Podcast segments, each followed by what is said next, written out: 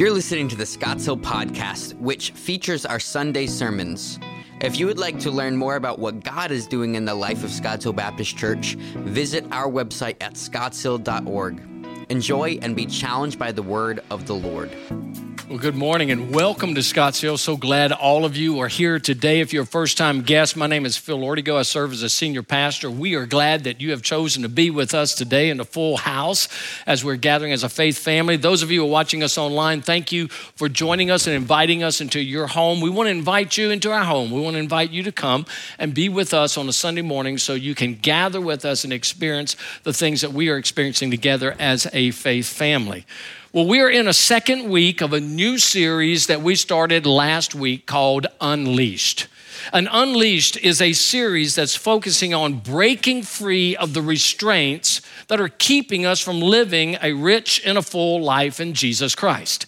Last week, we began this by focusing on Hebrews chapter 12, verses 1 and 2, and that's the central verse through this whole series. But last week, we began with the first restraint, and we called that restraint comparison. And we know how difficult comparison is in our day, particularly with social media. And last week, we saw that there are three problems with comparison that comparison robs us of our joy, Comparison negatively, impacts relationships, and comparison creates a false sense of reality. And then last week, we saw how to kill the comparison in our life. And we said that there are two ways to do that to run the race that God has for you, not somebody else's race, but your race. And secondly, look to Jesus as your standard for living not the influencers of the world, but the author and the perfecter of your faith, who for the joy set before him endured the cross, enduring its shame on behalf of you and me. And so last week we looked at the restraint of comparison. And if you missed that message, I want to encourage you to go online, listen to it, because I think it's very, very applicable to where we live today. But today I want to talk about a second restraint that keeps us from the richness and the fullness of a life in Christ. And that second restraint is unforgiveness. It is a restraint that is running rampant in our culture today, and unfortunately, even in our churches. I love what C.S. Lewis once said about forgiveness. He says, Everyone says forgiveness is a lovely idea until they have something to forgive. Isn't that true? We love the thought of forgiveness, but when someone hurts us, when someone mistreats us, our flesh kicks in, and what we want is we want them to pay us something for what they've taken from us. We think people owe us something. We say things like, You owe me an apology. You owe me restitution. You owe me respect. And when someone hurts us, and they don't give us what we think we deserve from that pain, then the natural inclination is for us to seek to inflict that same kind of pain on them. It reminds me of the story of the little boy who was sitting on a park bench. And he was sitting there and he was grabbing hold of those rungs and he was pulling tightly, and his face was just grimacing in pain. And he was squirming on that bench. And this man walks by and he says, Young man, are you okay? And he says, Yes. He says, Well, you look like you're in pain. He says, I'm sitting on a bumblebee. He said, Well, why don't you get up? And here's his response because I figure I'm hurting him more than he's hurting me. What a beautiful picture of unforgiveness. It's a beautiful picture of unforgiveness because when people hurt us, we think we have the right to hang on to that pain and to try to inflict the same amount of pain that we are feeling from them. Somebody has rightly said this unforgiveness is you drinking poison and waiting for the other person to die. That's unforgiveness because we think we have this right to hang on to it. Unforgiveness is a lot like carrying a bag of, a bag of rocks around with you all day. And every time somebody hurts us, we drop another rock in our bag. And as we begin to carry this bag of rocks with us, it begins to weigh us down. It begins to be heavy on us. And we live our lives carrying things we don't need to carry.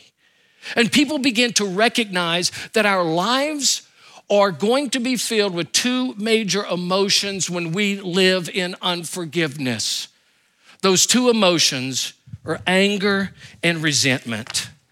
And they always follow a heart of unforgiveness. A, a, a website by the name of everydayhealth.com has looked at people who carry this habitual life of anger and resentment with them.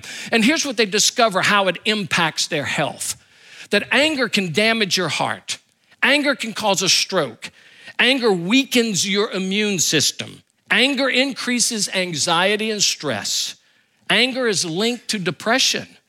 Anger can damage your lungs. People who are angry are sick more often and anger shortens one's life. People who live a habitual lifestyle with anger and resentment have all kinds of health and mental issues. I love the way David Jeremiah puts it in his book, uh, Facing Your Giants.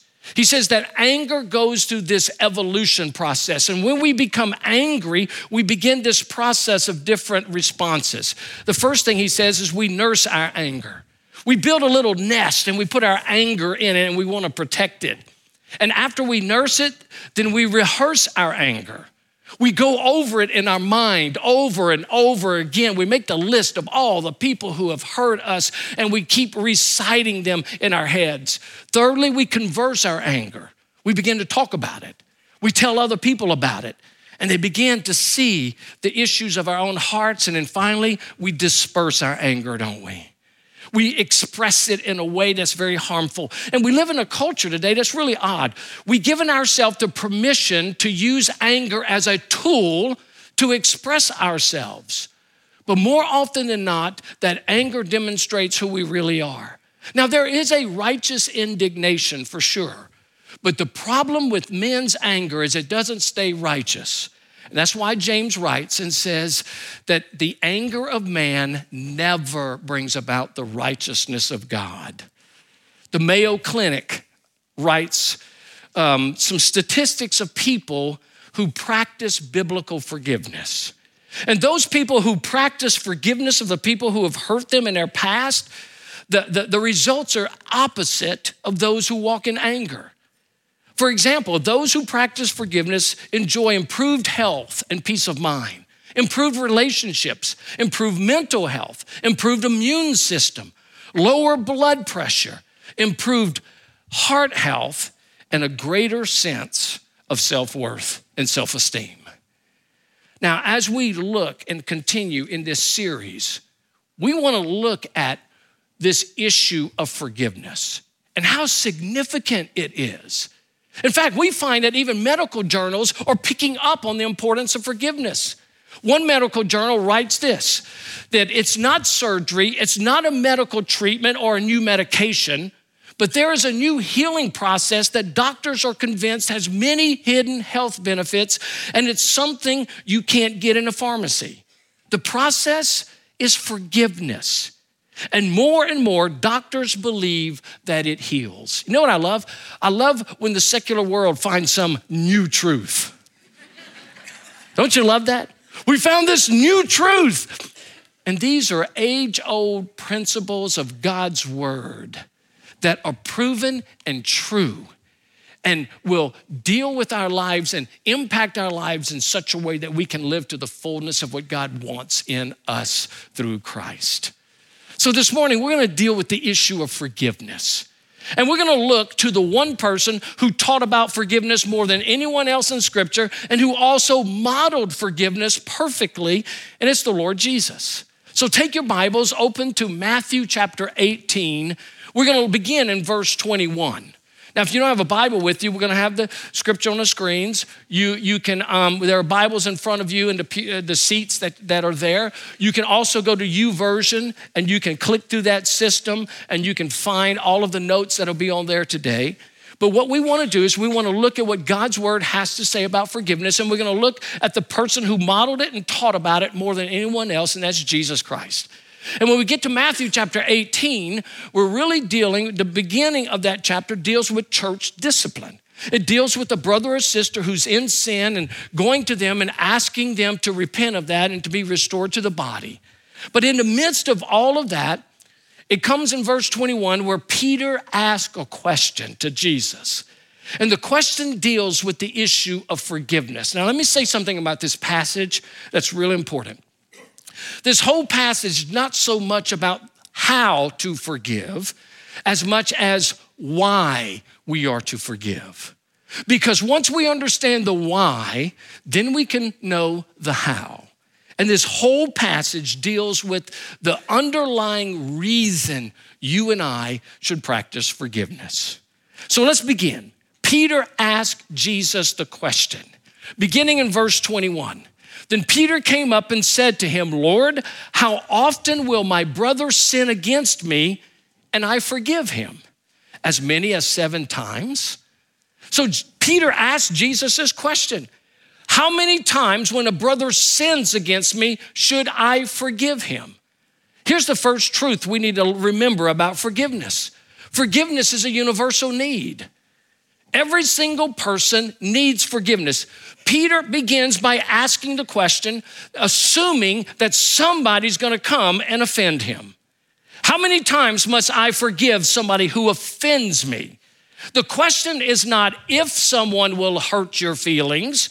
The question is, when will they hurt your feelings and what do you do about it?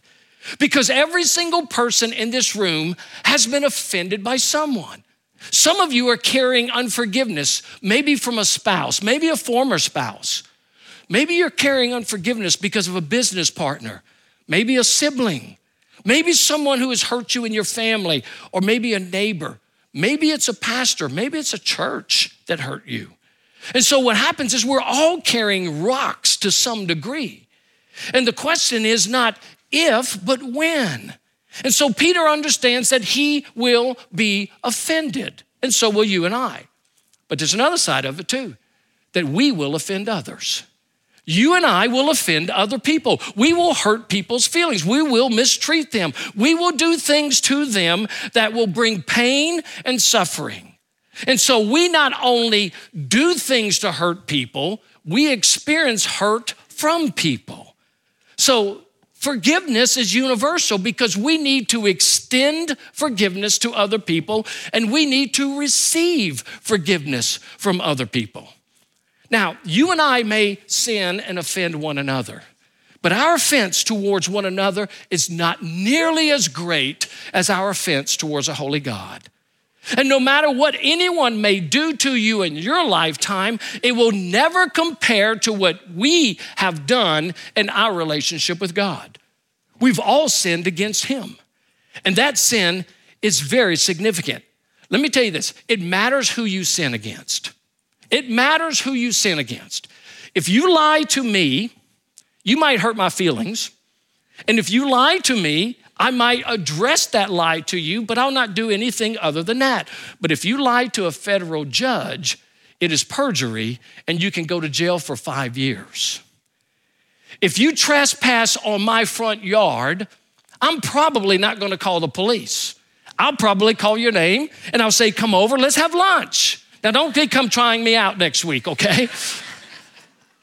but if you trespass on the White House lawn, and climb over the fence and run toward the house, you will probably be shot dead.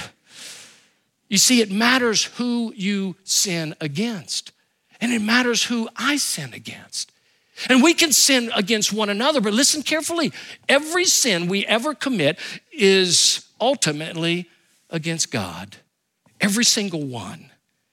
And so when we recognize that we have all sinned against God, we've all fallen short, we all need His forgiveness. Every single person in this room, every single person on this planet without exception. So, forgiveness, the need for it is universal. We all need it. So, the first thing is that forgiveness is a universal need.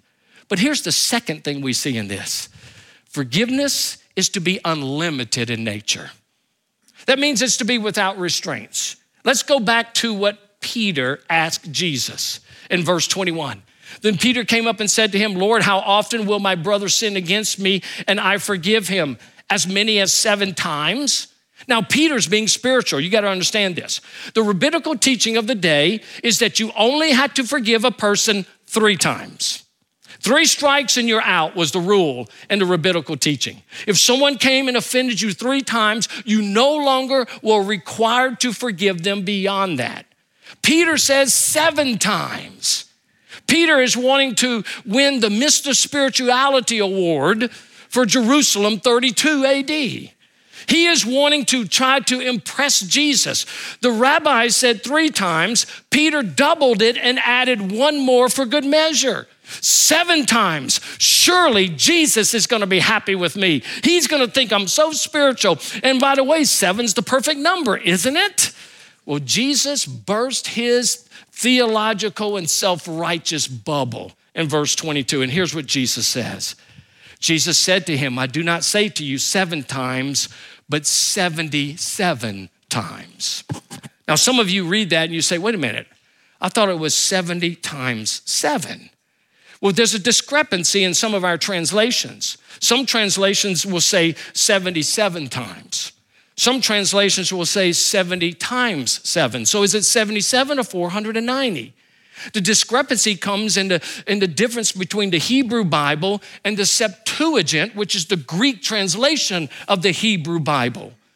Both of them are in reference to Genesis chapter 4, where this guy by the name of Lamech says that Cain will be avenged seven times, but Lamech 77 times. And so the Hebrew version takes it to 77, and then the Septuagint translates it 70 times seven because both could be accurate.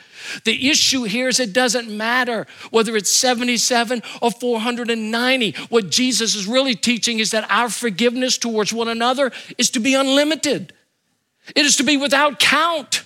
We don't keep a measure of how many times we offend each other. The issue is not about mathematics, the issue is about mercy and continuing to demonstrate forgiveness. All we have to do is look a little further on what Jesus says in Luke chapter 17. If your brother sins, rebuke him. And if he repents, forgive him. And if he sins against you seven times in the day and turns to you seven times saying, I repent, you must forgive him. So, what is Jesus saying? He's saying, listen, not only does everybody need forgiveness, but the forgiveness towards one another is to be unlimited. Now, I know some of you are pushing back right now with what Jesus is teaching us. Some of you are thinking, no, wait a minute, wait a minute. Is Jesus calling us to be enablers? Am I to enable people to take advantage of my mercy? Am I to enable people to take advantage of my grace? Am I just to let people run all over me and just take advantage of my compassion and my kindness?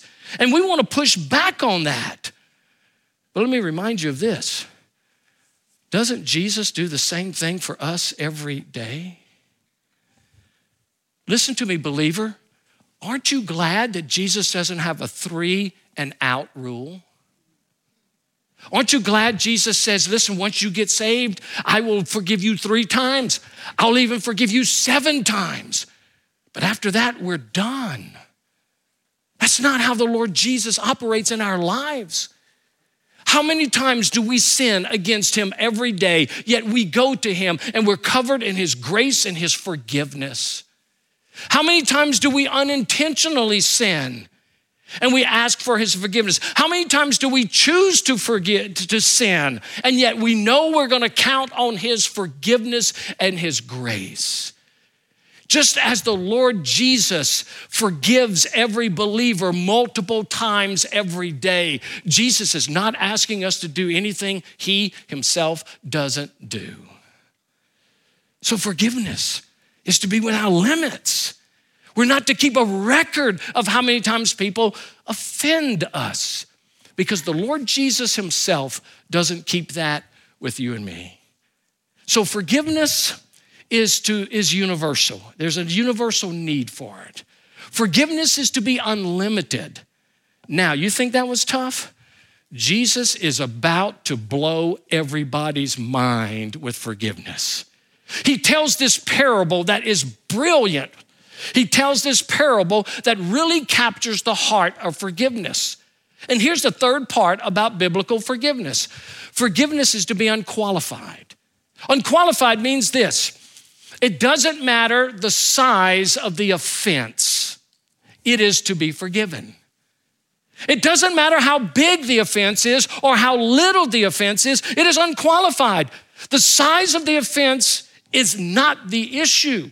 We are called to forgive regardless of the depth or the hurt or the pain. He tells this incredible parable that really the people who are listening and for you and me, it should just blow our minds.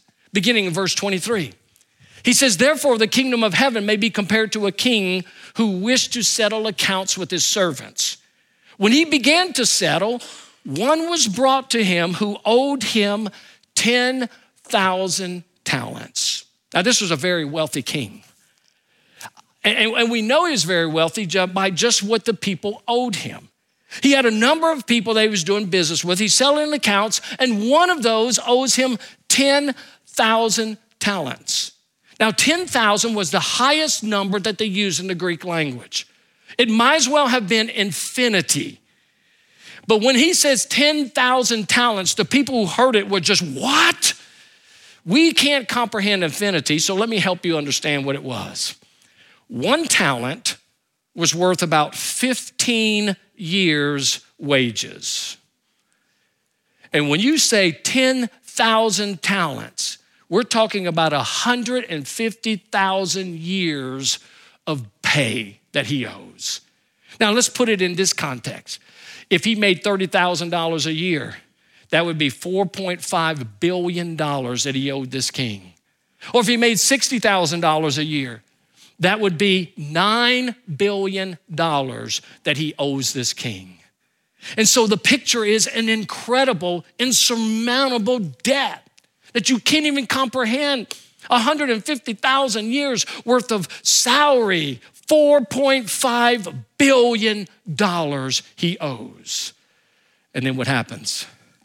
And since he could not pay, his master ordered him to be sold with his wife and children and all that he had, and payment to be made. So the servant fell on his knees, imploring him, Have patience with me, and I will repay you everything.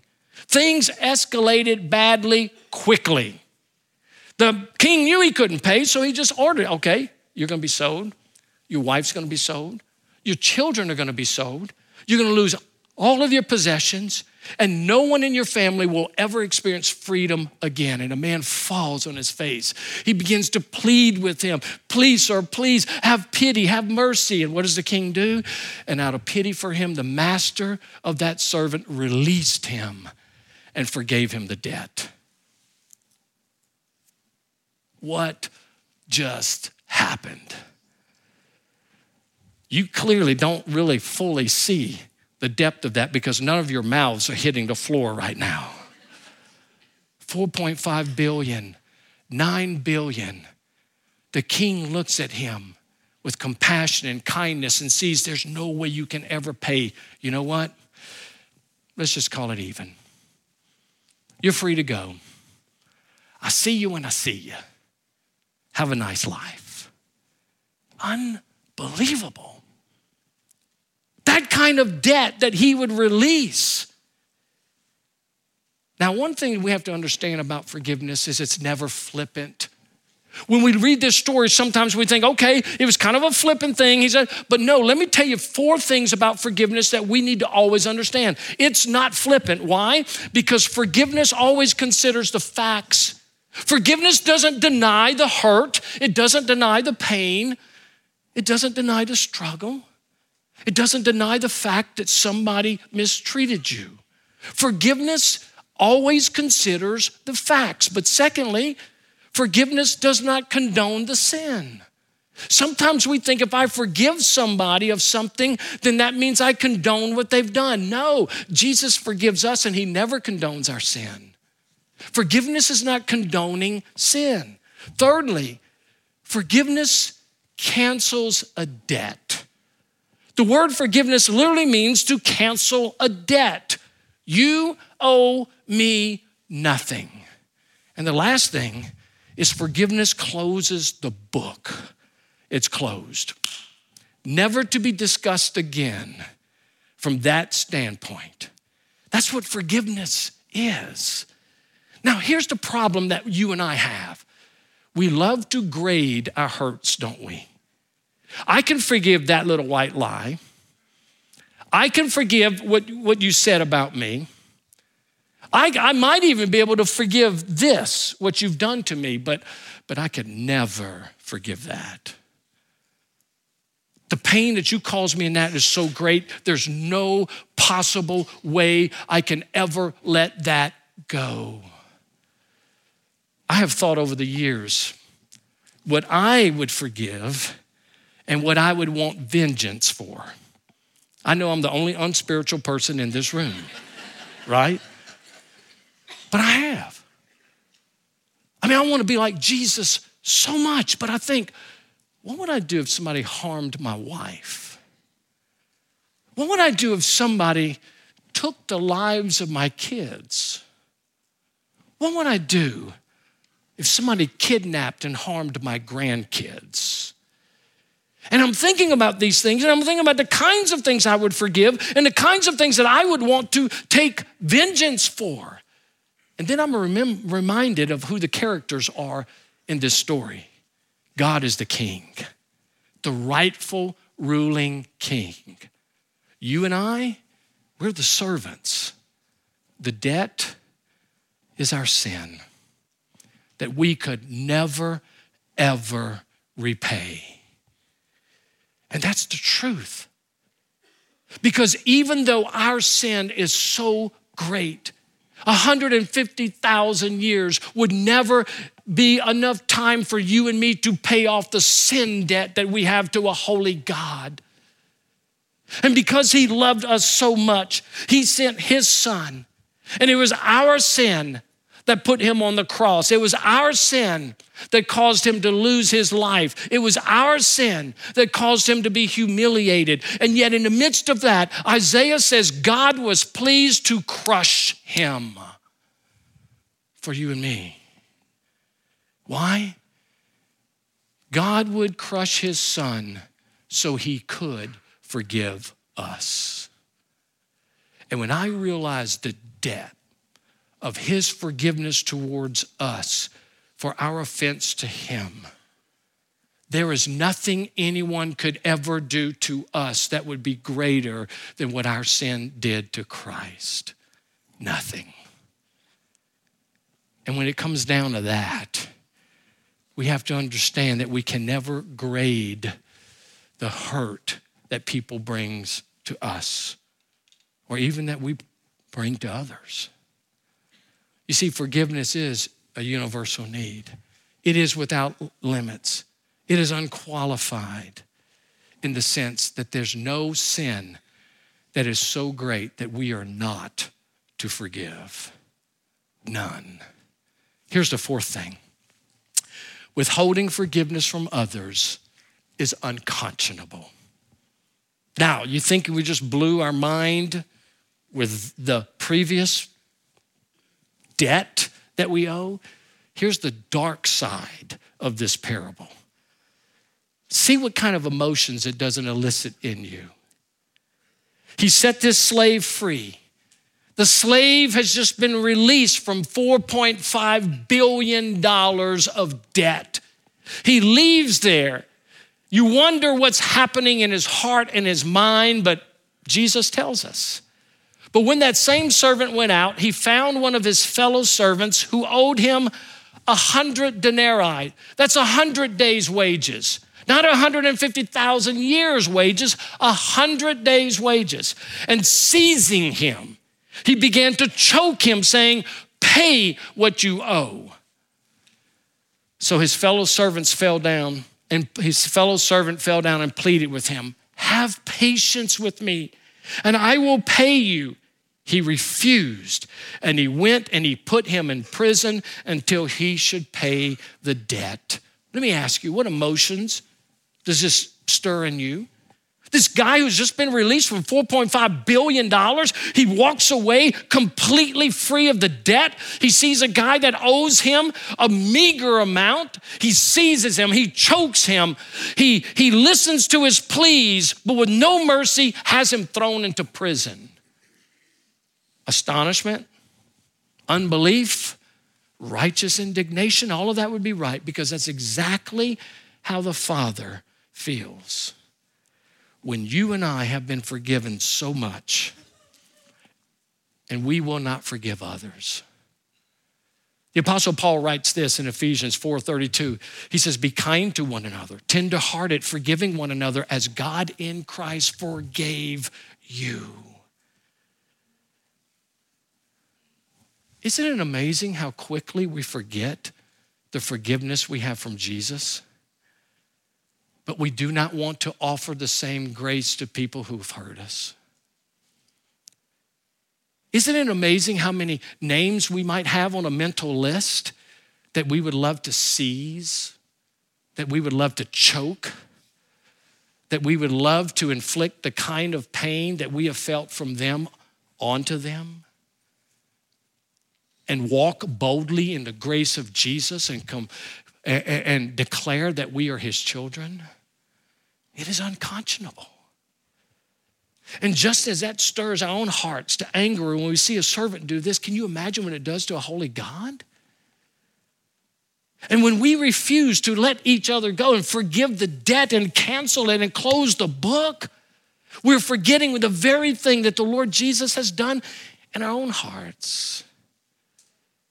And the hallmark of a believer's life should be this forgiven people or forgiving people. Forgiven people or forgiving people. And our lives should be characterized with the kind of forgiveness and grace that we have experienced from the Lord Himself. So, it is unconscionable that you and I would live in a life refusing to grant grace to people, regardless of the offense to us. Here's the last thing number five unforgiveness carries unintentional consequences. What happens whenever we refuse to forgive? There are some unintentional consequences that come. Here's how Jesus tells it. He concludes the story. When his fellow servants saw what had taken place, they were greatly distressed, and rightly so. And they reported to their master all that had taken place. They went and said, You're not going to believe this. You know that guy that you just set free from $4.5 billion? He threw a guy in jail for $100. And in anger, the master summoned him and said to him, You wicked servant. I forgave you all that debt because you pleaded with me. And should not you have had mercy on your fellow servant as I have had mercy on you? And in his anger, his master delivered him to the jailers. Interesting, the word jailers there in Greek is torturers. He gave them to the torturers, not the executioners, the torturers until he should pay all his debt. So also my heavenly Father will do to every one of you if you do not forgive your brother from your heart. He was right in calling him a wicked slave. He was right in holding him accountable for that. Now, there are some interpretive challenges in this passage. Because we have to ask the question is Jesus saying that our forgiveness from God is proportional to our forgiveness of other people? And if we don't forgive other people, God doesn't forgive us. Well, we know this that if we're children of God and we confessed our life to Him, we've we, we repented of our sin, we've surrendered our life to the Lord Jesus, we are placed in the righteousness of Christ. There is a positional righteousness that will never leave us. We will not be unforgiven for the work of Christ in our life. He's not saying that you will lose your salvation or that, that God will no longer forgive you. There are really two points here that Jesus is making. The first is this that the clear hallmark of a believer's life is going to be a life of forgiveness. But when there are times when believers do not practice forgiveness, God turns us over to torturers. And what are they? Resentment, anger, no peace in our life. In fact, there are two main unintentional consequences. Let me give them to you. Number one, pain from the memory. Pain from the memory. You hear people say, forgive and forget. Let me tell you, we can never forget. Buried in the crevices of our craniums are thoughts that can emerge at any moment from the past. But let me tell you, you do not forget. Forgiveness is not removing the memory. Listen carefully. Forgiveness is removing the stinger from that memory. So it no longer hurts. And when I set a person free and I cancel the debt and I close the book, the stinger of that memory is removed. And every day I remind myself that I've set them free. But here's the second unintentional is the prison cell of our own making. People who refuse to forgive build a prison cell uh, for themselves. And this is a prison cell that's much more f- formidable than any prison cell made with bricks because it's made out of bitterness. Not rebar, but resentment. Not steel, but self righteous claim to our pain. And there are people who refuse to forgive and they live their lives in a prison cell. And the people who have hurt them are free. They're going about their lives, they're enjoying life, but the people who've been hurt and are hanging on to this pain are the ones who have locked themselves away in this dark dungeon. And every moment of their life is thinking with resentment and anger, how can I get back? And they have no freedom to do so. And when we live that way, we put ourselves in a place of darkness, and the torturers are always there. But it's when I set people free that I become free. And the stinger is removed from the memory, and the memory becomes just a thought. Frederick Buechner wrote this many years ago. Of the seven deadly sins, anger is possibly the most fun to lick your wounds, to smack your lips over grievances long past, to roll over your tongue the prospect of bitter confrontation still to come, to savor the last toothsome morsel, both the pain you are given and the pain you are giving back. In many ways, this is a feast fit for a king. The only drawback is that what you're wolfing down is yourself. The skeleton at the feast is you is you.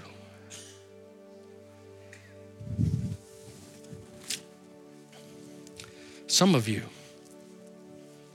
are hanging on to pain and you're carrying it around like a bag of rocks and it's weighing you down. And the Lord is challenging you today to set people free, to say, You owe me nothing. Maybe it's an ex spouse. And God is saying to you today to release them. Maybe it's a business partner who has hurt you. And you've been hanging on to the pain of the past, and God is saying, cancel the debt. Maybe for others, it's a parent who abandoned you and your whole life you felt rejected. And you're measuring your worth based upon their failure. And God is saying, close the book. Maybe it's a child who's let you down, they've hurt you. You've poured your whole life into them and they've rejected you and they don't call, they don't come around, and there's resentment. And God is saying, set them free. You see, in our minds, we have a list of those who have hurt us. And some of you are living in the pain of the past and the prisons of your own making. And the Lord Jesus today, brother and sister, is calling you to cancel the debt, to close the book, and to forgive them as God has forgiven you. You will be free. And some of you are staying in the grips of the torturers way longer than God ever wants you to be. The prison door is open. And Jesus is saying to you, come, come out. Forgive. Release. There's some of you this morning who are not believers, and that means you haven't considered Christ. You're carrying much more than what's in this bag. You're carrying a debt that you can never pay and a debt that you can never release. But Jesus died for those sins. And what he's saying to you today as an unbeliever is hey, I paid the price. Give them all to me. Surrender your life to me, and I will forgive you every debt and not only will I forgive you, I will come and live in you, and I will empower you, and I will change you, and you will be mine forever. That's what he's calling us to. And, dear brothers and sisters, it is time for us to release the hurt of the past because the enemy wants to use it to enslave us. God wants us to release it to free us. I don't know where you are, but you don't need to carry this because Jesus has already paid for it. Follow him, forgive, and you will be free. Let's pray.